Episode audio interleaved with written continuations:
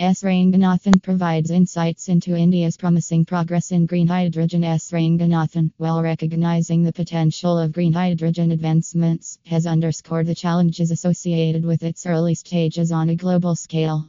He has stressed that for India to become a significant producer in this sector, it must first establish the necessary infrastructure to facilitate the various intermediate stages of the production process.